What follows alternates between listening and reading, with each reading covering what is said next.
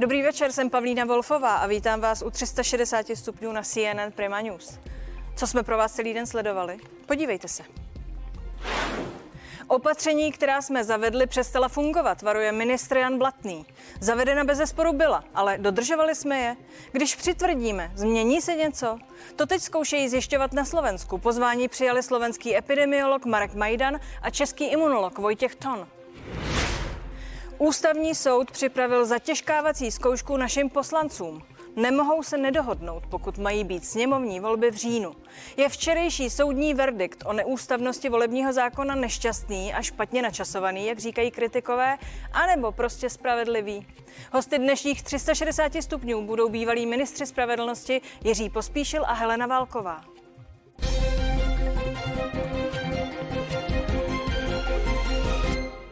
Ministr zdravotnictví Jan Blatný dnes přišel s naléhavou výzvou, že hygienická opatření proti šíření koronaviru přestala fungovat. Varuje, že pokud Češi nezmění svůj přístup, situace se nezlepší. Epidemická situace u nás se nelepší. Ba co hůř. Statistika nekompromisně ukazuje, že v České republice je přítomna britská mutace viru, která je agresivnější a šíří se daleko rychleji. Dokazuje to jednoduchý fakt. Opatření, která jsme zavedli, přestala fungovat. Situace je špatná.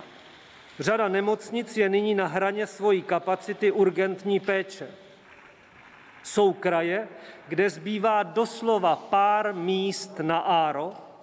Nedodržování existujících opatření je jedním z hlavních důvodů, proč je musíme neustále prodlužovat necestujme po republice, setkávejme se co nejméně a když už se s někým setkat musíme, používejme ochranné prostředky, nejlépe respirátor.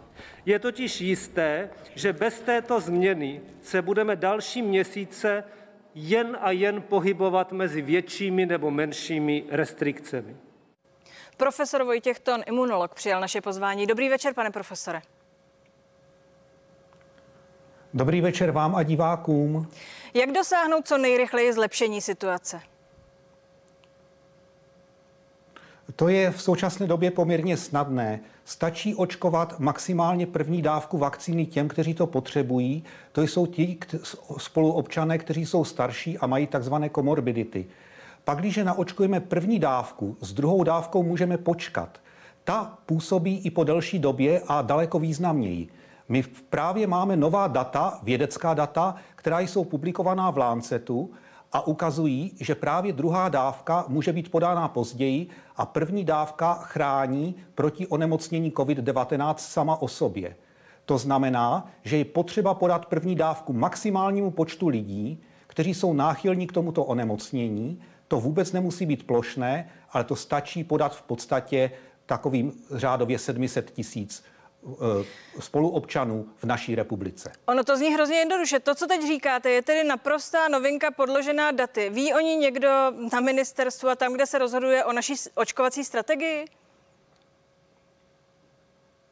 To se musíte zeptat jich. Měli by o tom vědět. Tato data jsou veřejně publikovaná v, nejlepší, v nejlepších prestižních vědeckých časopisech. Přesto se to u nás neděje, tak zeptám se jinak. Po první injekci, co když se člověk setká následně s infekcí a tu druhou injekci ještě nemá? To není nejlepší případ, ale i v této situaci dokážeme zasáhnout, neboť jako imunolog jsem také propracoval možnost léčby, včasné léčby, rozvoje infekce SARS-CoV-2, která je komplexní a tímto způsobem můžeme onen zánět mírnit. Takže i v této situaci je možné dále zasáhnout a samozřejmě tento člověk už nepotřebuje další dávku vakcíny tak brzo, jak by měla být původně plánovaná. Fakticky nepotřebuje v té dané chvíli vůbec. Tedy toto už svět vědy ví. To by ovšem znamenalo změnit tu stávající strategii, v níž tu žijeme, navíc v čase, kdy se objevují mutace. Jak toho lze podle vás docílit? Kdo a komu by měl vydat pokyn, že se má tedy především očkovat první dávka a na, na nic nečekat?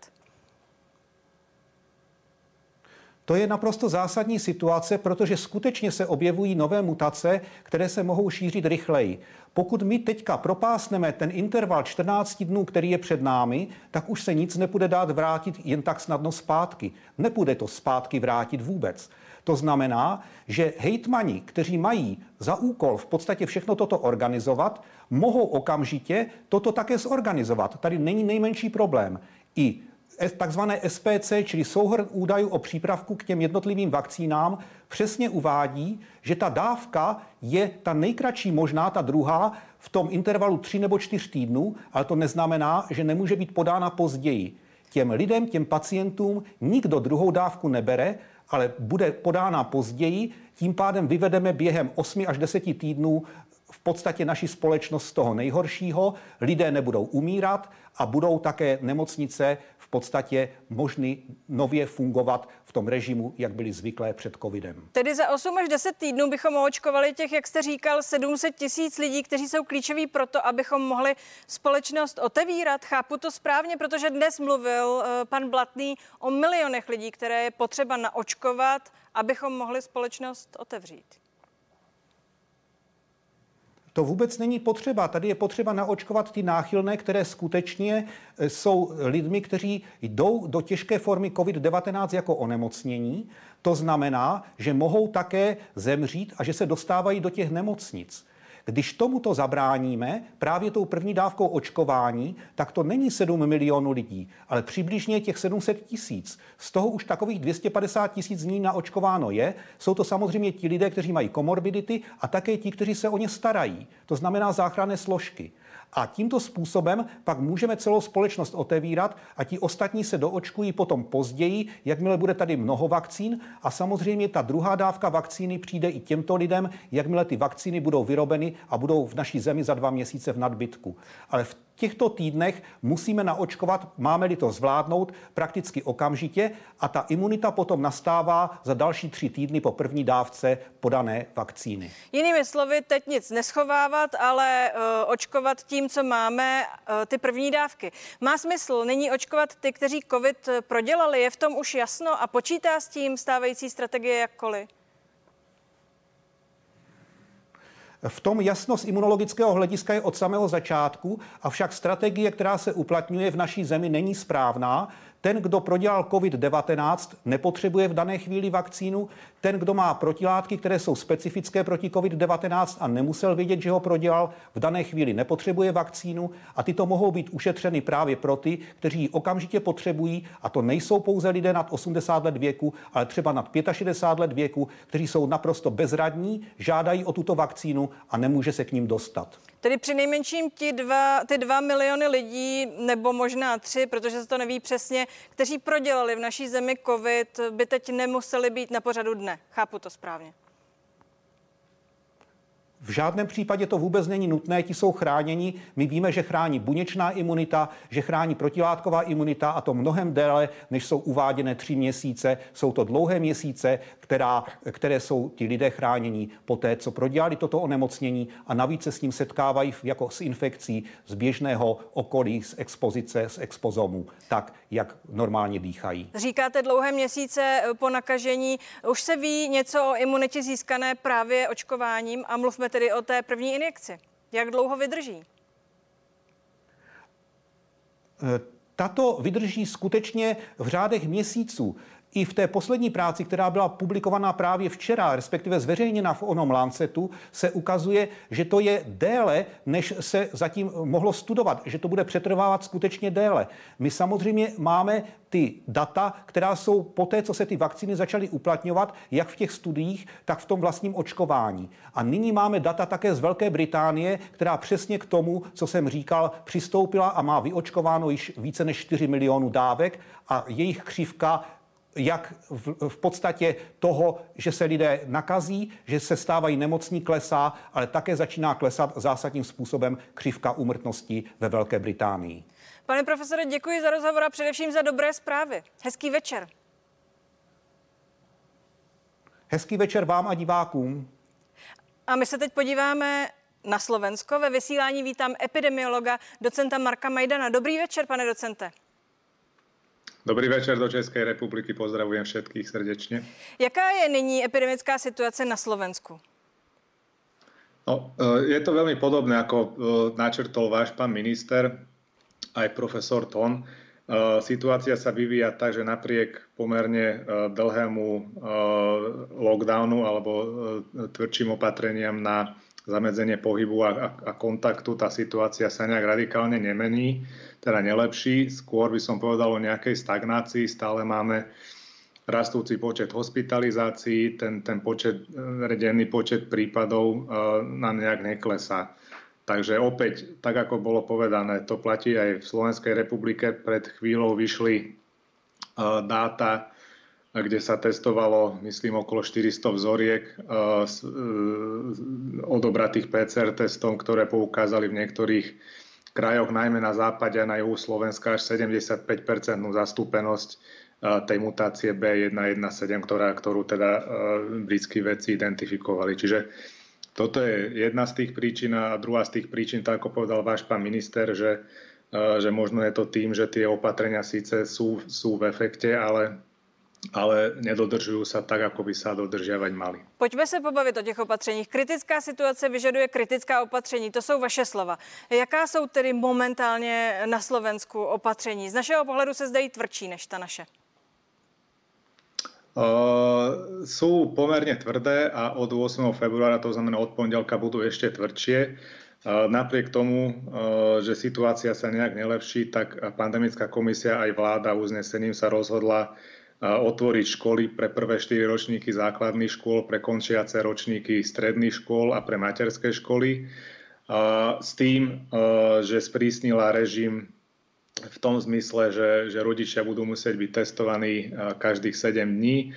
Nariadila home office, to znamená prácu z domu, len vo výnimočných prípadoch, tam, kde to naozaj nie je možné, tak, tak bude možné chodiť do práce. To znamená, že e, opatrenia sa ešte sprísnia e, v porovnaní s tým, čo vidíme teraz. E, spustil sa tzv. COVID automat, ktorý by nejakým spôsobom po tom, čo sa tie, tie kritické čísla nejakým spôsobom zlepšia, tak by sa mal prejsť, prejsť do tzv. regionálneho automatu, kde by potom po regiónoch tie opatrenia sa mohli uvoľňovať a sprísňovať. Ale momentálne sme v takej situácii celá krajina, že že sme v tej najhoršej fáze a, a, a máme tie najprísnejšie opatrenia. Jaký ohlas u veřejnosti ta opatření mají? S tím totiž souvisí, jak už víme, jejich efekt. No, samozrejme, či, čím ďalej ideme v tejto pandémii, tak, tak tým tý, tým je ochota ľudí aká, dodržať tieto opatrenia e, menšia. Samozrejme, to, je, to platí v každej krajine. Každý je z toho už unavený. Uh, nie je stále nejakým spôsobom vidno efektov, napriek tomu, že, že, že 2-3 týždne uh, ten, ten režim je pomerne prísny. Takže uh, ťažko povedať. Na tej individuálnej úrovni sa to, sa to nejak vyhodnotiť nedá ale, ale zřejmě to nie je dodržiavané tak, jako by to malo být dodržiavané. Mířím k tomu, že jste před Vánoci měli vnitře poměrně komplikovanou situaci a tam jste ta tvrdá opatření aplikovali. Tedy ptám se, jaký byl jejich efekt, jestli ti lidé uh, zafungovali tak, jak jste očekávali, alespoň částečně. V tej Nitre sa tá situácia po tých dvoch kolách plošného testovania pomerne, pomerne uh, zlepšila. To znamená, že, že ten tlak, ktorý bol na, na tú nemocnicu, sa, sa, sa uvoľnil, ale, ale situácia opäť nie je, eh, nie je nejakým spôsobom až tak odlišná od, ostatných okresov. A to pravdepodobne je spôsobené tým, eh, tým, tým, tým vyšším, to vyššou mierou prenosu tých, tých, tých nových mutácií, by som povedal, eh, lebo tie opatrenia si myslím, že, že sa dodržiavajú zhruba na rovnakej úrovni. Za tie 2-3 týždne tam nejaký rozdiel nepredpokladám. Když jsme u těch mutací, eh, Slováci, jak jsem se dočetla, eh, vyvinuli test na eh, tu britskou mutaci. Pracujete s tím? Má to nějaký efekt? Áno, pra, práve to, čo som pred chvíľkou spomínal, že, že, že, že fakt pred možno 3-4 hodinou som videl tú správu, že, že ten test naozaj bol použitý v približne 400 eh, vzorkách. Som videl, že to bolo vyhodnotené a, a tie výsledky sú také, že uh, tie, tie západné kraje, to znamená Bratislava, Nitra a, a tie južné okresy, uh, tam sa to pohybuje až niekde okolo 80%, 75% tých, tých testov. Samozrejme, treba to brať trochu s rezervou, lebo reprezentatívnosť tých, tých vzoriek na celú populáciu neviem je, aká je, ale, ale každopádne to je, to, je, to je dosť varovný signál. Nakládáme omezeným množstvím vakcín, všichni. Očkujeme správně podle vás. Mířím teď k tomu, co říkal pan profesor Tón, k převládající strategii podat ty dvě dávky. Britové to dělají jinak a mají s tím úspěch.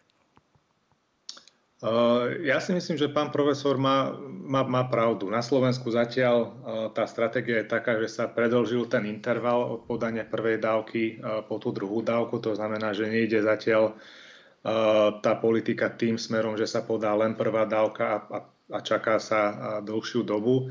Ale možno je rozumné o tom začať uvažovať aj u nás, aj u vás, tak ako povedal pán profesor, ktorý sa v tej imunologických veciach vyzná, vyzná viac ako ja. Děkuji za váš čas. Mějte se hezky. Naschledanou. Ja ďakujem vám za pozvanie. Želám všetkým dobrý večer. Ústavní soud připravil zatěžkávací zkoušku našim poslancům. Je včerejší soudní verdikt o neústavnosti částí volebního zákona nešťastný a špatně načasovaný, jak říkají kritikové, anebo prostě spravedlivý. Diskutovat budou bývalí ministři spravedlnosti Jiří Pospíšil z TOP 09 a Helena Válková z ANO. Zůstaňte s námi.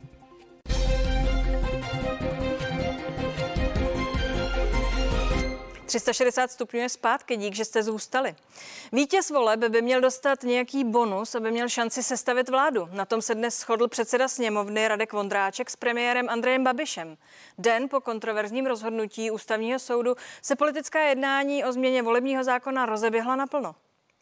Chceme se co nejdřív na změnách dohodnout. To zní ze všech stran, jenže sporných bodů je už teď několik. Nový zákon je potřeba přepsat tři odstavce, které ústavní soud vyškrtl, jenže cest je víc. Ve sněmovně aktuálně leží šest poslaneckých volebních novel, které se týkají voleb do dolní komory. Touto cestou chce jít část opozice. Volební novela by se tady ve sněmovně měla schvalovat standardně ve třech čteních, ale se zkrácenými lhůtami. Podle představ vládního hnutí ano by se politici měli dohodnout na úplně novém zákoně. Bonus pro vítěze.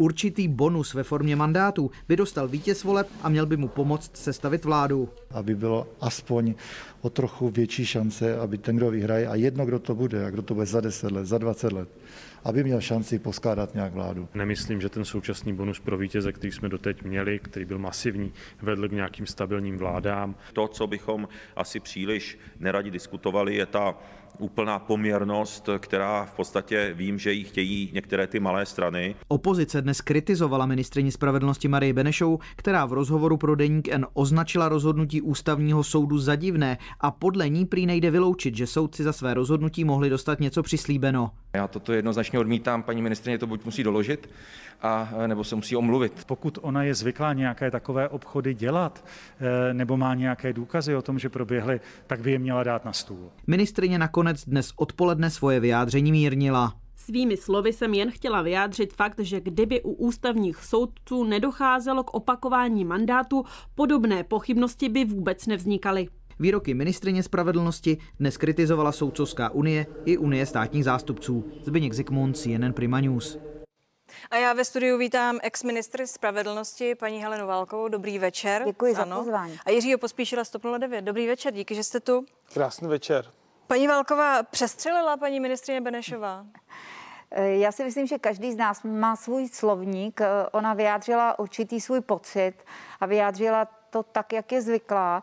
Vzpomínáte si, jak tenkrát hovořila Eh, celkem nevybíravě o justiční mafii. Tenkrát byla v centru pozornosti, ale bych řekla pozitivní, nikoli negativní. Teď zase vyjádřila svůj momentální pocit, ale bylo by lepší, kdybyste se jí zeptali. A já, ne, já fakt nechci komentovat, má svůj způsob vyjadřování, já bych zvolila jiný ale samozřejmě překvapená jsem byla taky, ale rozhodně bych to dala najevo asi jinak, ale každý z nás má jiný způsob. Dlužno dodat, že jsme se paní ministrině chtěli zeptat, ale eh, odmítla naše pozvání. Pane Pospíšile, eh, Stejná otázka. Dnes sice paní eh, ministrině svá slova o možných slibech soudcům vzala zpět a nějakým způsobem relativizovala celou tu situaci. Je to důležité? Výrok ministra spravedlnosti musí být hodnocen jinak než výroky jiných politiků. A z mého pohledu je ten výrok naprosto nepřijatelný, protože minister spravedlnosti pro mnoho občanů v této zemi je garantem nestranosti justice, je garantem toho systému. A když minister bez důkazu řekne, tady mohl být nějaký obchod, teď to parafrázuji, ale v tomhle duchu, tak tím oslabuje důvěru občanů v ten systém. V zásadě destruuje ten systém. Aspoň tak to vnímám já.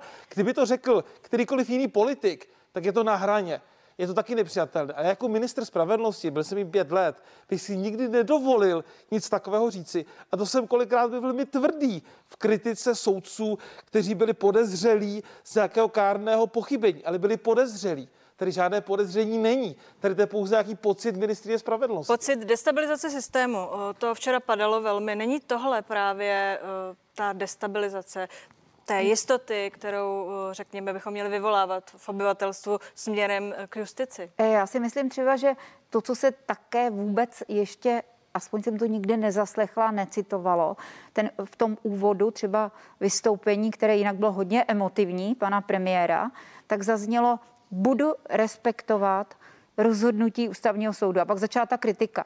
A já si myslím, že paní ministrině nemýlim, se to řekla taky. Takže já nechci být jejich obhájcem. Říkám, já mám jiný slovník i než pan premiér, i než paní ministrině.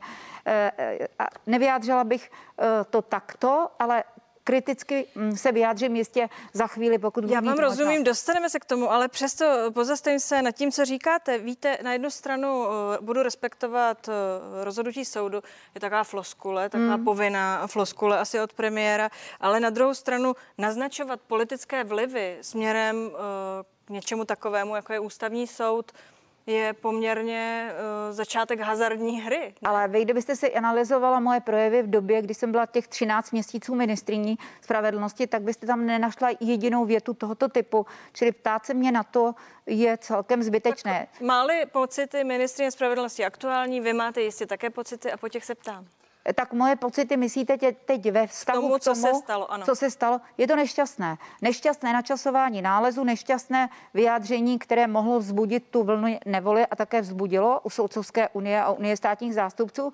A myslím si, že bychom se měli zabývat spíš meritem věci, než tady pitvat, co kdo nešťastně řekl. Dostaneme se k tomu, nicméně nejsme od té atmosféry, se nemůžeme úplně odtrhnout. No Poslední já, slovo já k tomu. To jinak, jo pro fungování právního státu je důvěra v justici občanů strašně důležitá a důvěra v nejvyšší orgán justiční, v ústavní soud je klíčová. Mně nevadí, že premiér řekl, já nesouhlasím s obsahem toho výroku, je to načasované špatně a tak dále. To je přiměřená kritika, ale konstatování, že pan Rychecký to asi vyměnil za příslip kandidatury, že tam mohly být nějaké pletichy a že ti soudci nejednali v dobré víře, to je strašně nebezpečné. To je takový trumpismus politiky, který povede k tomu, že lidé přestanou věřit v ústavní instituce, přestanou věřit v to, že ústavní soud má nějaký názor, s kterým já nemusím souhlasit, možná ho vydal pozdě, ale vydal ho podle mého názoru, a já jsem o tom přesvědčený, čestně podle svého nejlepšího vědomí a svědomí. A pokud to premiér spochybňuje, a ještě hůře minister spravedlnosti, má mít alespoň nějaký důkaz nebo náznak, a ne to jen tak vypálit v rámci politického boje. K načasování se eh, dostaneme v zápětí. Musím eh, vás ano. prosit, abyste reagovala. Prosazuje podle vás Pavel Rychecký nějakou svou politickou agendu? Je eh, to, to nevím, na stole vůbec? To nevím, ale um, zarazilo mě třeba jeho vyjádření, kdy skritizoval premiéra způsobem, který si myslím, že nepřísluší uh, soudci, na tož pak předsedovi ústavního soudu a všichni to vnímali jako kritiku premiéra což je naprosto oprávněné, ale právě ne z úst předsedy ústavního soudu. Bylo to přednedávnem, takže v tomto ohledu mě to také překvapilo. Ale když už tady mám, mluvíme o tom spochybňování, tak přečtěte si disentní stanovisko Eh, soudců, čtyř soudců eh, ústavního soudu, kde velmi tvrdě eh, podrobují kritice nález, který přijali většinově 11 hlasy soudci ústavního soudu, tedy téhož soudu, kde pracují i tito autoři toho disentního stanoviska a kde hovoří, že zásadně se distancujeme. Není tohle mnohem větší podlomení důvěry v ústavní soud, když na samém ústavním soudě jsou čtyři lidi, kteří tedy kritizují vlastní ústavní soud způsobem, který eh, v běžném občanovi vyvolá minimálně pochybnosti, jak to tam na tom ústavním soudu vypadá, kdo to tam řídí. Není to tady, eh, vážná Já s paní profesorkou nesouhlasím, prosím vás, proto existuje institut disentního stanoviska, že jen málo kdy se 15 soudců shodne na jednom stanovisku. To To je je to přirozené, je to normální disetní stanovisko. Proč, kterou promiňte, proč je to něco Eh, jiného? Promiňte. Protože je ta forma toho vyjádření, a řekli to eh, mnozí ústavní právníci, pardon, jenom dokončím, je absolutně odlišná od standardních disentních stanovisek. Tohle je tvrdá kritika, která ještě neměla v historii obdobu, v- aspoň u toho ústavního soudu. Dobře, paní profesorku, já s tím je to moje učitelka, takže mě nevadí, skáče do řeči, já to respektuju. pardon, Ne, ne, mě to nevadí, v pořádku. Ne, v, v, v, říkám v dobrém. Počkejte, o co tady jde? Ano, máte pravdu. To disetní stanovisko je velmi emocionální, používá termíny jako arogance, moci a tak dále. Aha. Ale je třeba korektně říci, paní profesorko, že tam není žádný náznak toho, že by těch 11 soudců rozhodovalo pod vlivem nějakých nabídek, že by se nerozhodovalo nestraně podle lepšího vědomí a svědomí. Oni kritizují, že je arogance moci, protože to dostali pozdě na stůl, neměli čas si to nastudovat, bylo, se, bylo vydáváno to rozhodnutí rychle, ale prosím, řekněme veřejnosti a ti uklidníme, ty čtyři soudci neříkají, máme pochyby o tom, že by naši kolegové rozhodovali nestraně. A to, nikdo já nezpochybňuje. rozhodně teď souhlasím Děkuju, to je s důležité. panem eh, doktorem Pospíšilem a možná, že je důležité, aby to tady opravdu zaznělo. Ani já si to nemyslím. Děkuju. A eh, je to v tomto ohledu eh, opravdu naprosto nepodložené tvrzení. Pojďme k meritu věci. První věc. Prezident v lednu vyhlásil datum voleb. Fakticky spustil předvolební kampaň. Je to zveřejněné rozhodnutí soudu zásah do už běžící kampaně? No to rozhodně je to zásah do běžící kampaně. Zeptejte se všech předsedů politických stran. Sestavují se kandidátky. Počítá se se stávajícím volebním systémem. E, Není, e, ona je taky taková ústavou chráněná hodnota jako předvídatelnost, obzvlášť v právním státě, tak ta tady tedy opravdu teď e, ke slovu se nedostane. My nevíme teď, 8 měsíců před volbami a tady musím říci, že pan předseda Senátu Vystrčil říkal, to není žádných 8 měsíců. To je ve skutečnosti do konce května by bylo třeba, abychom ten návrh zákona K měli. tomu se dostaneme. Dořekněte Takže- tuhle věc. Je to v tomto případě uh, ústavní, když vstoupí takový uh, nález do již běžící kampaně? Eh, Ano, Eh, je to eh, nešťastné eh, z hlediska načasování, ale nemyslím si, že by to bylo neústavní. To určitě ne. I vy eh, jste kritizoval, řekněme, to načasování. Kdy jindy to ústavní soud měl tady udělat, podle vás? Tak podívejte, pokud návrh přišel na ústavní soud před třemi lety, tak osobně se domnívám, na každém soudě funguje takzvaný rozvrh práce, zvláště na takovémto soudě, kdy předseda se svými kolegy se domlouvá, kdy jaká věc eh, podle toho, kdy připadla na soud, bude rozhodnuta. A já si myslím, že není nic proti ničemu, kdyby zkrátka se soud dohodl, že u takto citlivé a důležité věci k volbám bude rozhodnuto třeba rok před volbami. Eh, mohli si to říct na počátku, po, po té, co ta věc napadla. Eh, to tam přišla na soud, říká se tomu napadla na soud. Tři roky tam leží a kdyby se rozhodlo v létě, tak si myslím, že to určitě vhodnější. Souhlasím s paní profesorkou, to rozhodnutí není nezákonné, není nějak ohrožena ústavnost toho rozhodnutí, ale víte co, tady už celý podzim probíhají primární volby. Celý podzim zde lidé uh, se v politických stranách rozhodují, jestli budou nebo nebudou kandidovat. A teď v zásadě oni neví, já třeba jsem předseda Pražské topky, staví se tady kandidátka, v zásadě my teď nevíme, jestli na konci teda zůstanou volební kraje, nebo jestli nebudou, bude jeden celý kraj. Ještě to nějakou chvíli tak- nebudete vědět, a se tak. Dobře, ale to je ten důvod, proč konkrétně vám ukazuji, a já nebrečím, tomu se popisuji, že opravdu pro svobodné rozhodování lidí, kteří chtějí uplatnit své pasivní volební právo, tedy chtějí kandidovat, tak z hlediska jejich taktiky jim soud rozhodil pravidla a oni teď jsou v takzvaném právním váku. No. Musím říct, že dnes Pavel Rychecký řekl, že délka rozhodování uh, nevrhá na ústavní soud úplně nejlepší světlo. Přesto se zeptám, přemýšlela jsem o tom, dívala jsem se na to. Kdyby soud, řekněme, když bylo podáno v roce 2017, rozhodoval v roce 2018, bylo by po volbách. Možná by spochybnil uh, voliče těch malých stran a uh, celé sestavování vlády. Nebo ne? V roce 2019 parlament by vypadal jako Paní nereprezentativní. eh, redaktorko, to je rizí spekulace, kdyby bylo, jak by bylo a vůbec tedy toto eh, vaše, mm, tuto vaši interpretaci nezastávám, protože není pro ní žádných důkazů. Tak jinak, je nějaký čas, kdyby se tahle ta námitka neobjevila, že to není zrovna teď vhodné? Protože 2020, když tu svoji analýzu dokončím, přišel covid. I sama navrhovatelka říkala, ale to snad eh, pokud jde o covid a kolizi s touto normou vůbec nemá nic společného.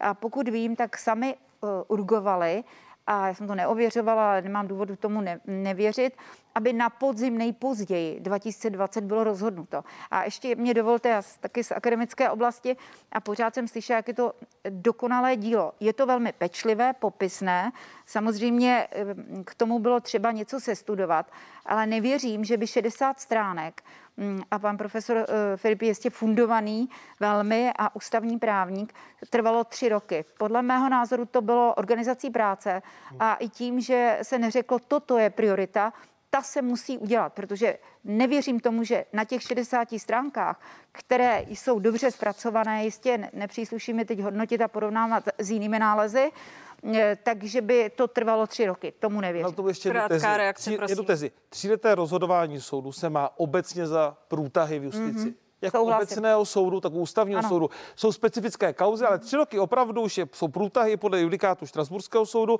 A ještě k tomu doplním, pokud ústavní soud říká, my jsme čekali, jestli parlament sám nezmění ten zákon, tak to promiňte, jak si vážím profes, eh, do, doktora Rycheckého a soudců ústavního soudu, mám před nimi respekt, tak to je absurdní argument. Oni nemají čekat, jestli jiná moc ve státě, tedy moc zákonodárná a výkonná, změní zákon. Oni, když dojdou, mají podnět a dojdou k názoru, že zákon je protiústavní, mají konat a rozhodnout. Tady to jsou argumenty, které omlouvám se, říkám to nerad, ale těžko obstojí. Pro tuto chvíli vám děkuji. Posuneme se dál v debatě s Helenou Válkovou a Jiřím Pospíšilem. Budeme pokračovat už za chvíli, zůstaňte s námi.